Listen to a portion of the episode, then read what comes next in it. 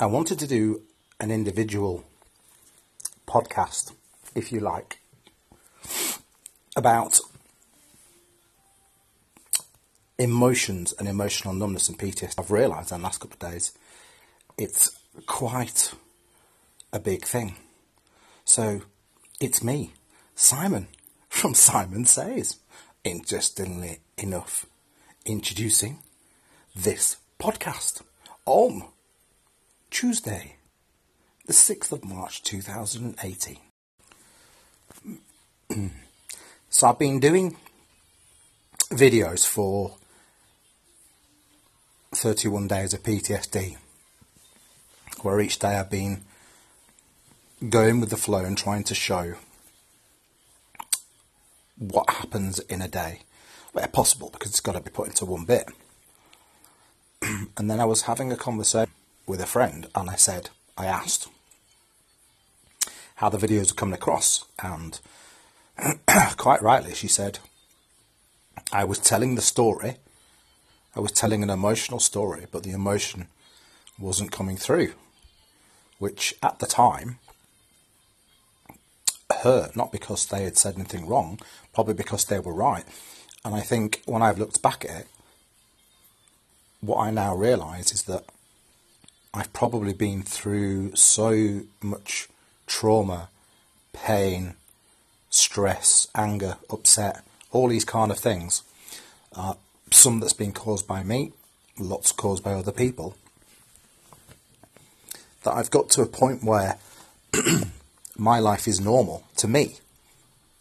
So I talk about it like people talk about getting a shower, going to work, riding a bike, these kind of things. For instance, if you're having a conversation with someone, say you got on the bus today, you might not say it with huge emotion unless there was something emotional about it. And people would probably accept, well, you got on the bus. You got on the bus now I realise that I can rattle through my life and talk about things with absolutely no emotion, which is not how it is. It's not, I don't feel emotion. I think it's just, I become numb. Possibly like when you ask uh, police officers, paramedics, fire brigade, people who work in hospitals, them kind of things, uh, morticians even you know, when they see so many dead bodies, etc., do they become start they become numb to it? Well, the majority that I've heard say that they do. It just becomes part of a normal routine for them, but for other people, it's not a normal routine. And I think what it is is sometimes I can forget that I'm around people where th- my life is not their normality. Now, I'm not saying I've had the worst life in the world. I haven't. There are far many more people in a worse place. However, I have had a difficult and challenging life. And so it's almost like I'm learning when I do the videos and when I'm talking, I'm learning to allow the emotion to come out. So yeah, it's a bit of a strange thing that I didn't even see or understand. So yeah, I, I, can just have a conversation. By the way, I did this. By the way, this happened to me. By the way, I did that, and this happened, and then that happened, and then the other happened, and then I went and had a beef burger. It's that kind of thing. And so it's a good thing to think about. So when I'm recording now, I try to go to some sort of emotional place because it's not natural it doesn't mean I don't have any emotion or empathy because I do. It means it's not a natural thing for me to go to that place.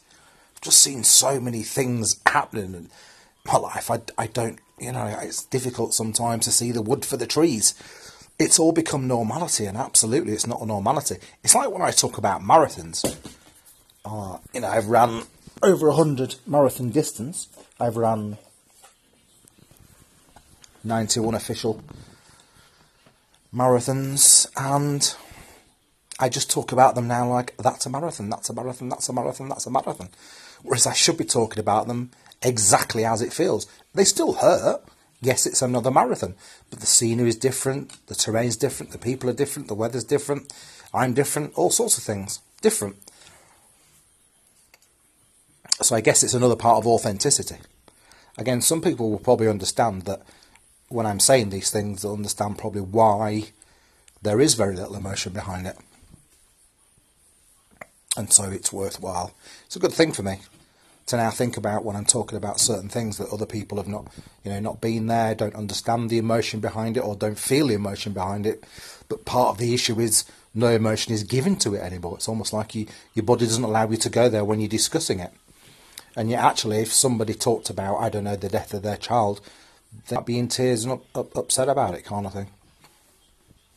So it's a good learning. Uh, I guess a couple of years ago, I would have taken it as such a hurtful and uh, not positive at all. You know, critical, but it's not. It's it's it's fact, and I I can see it. It's just like reading out a shopping list. So no more shopping list for me.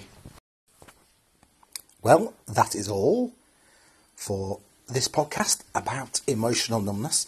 I hope that it may have helped somebody somewhere. It certainly helps me to hear it back and start to understand and share my experiences of PTSD.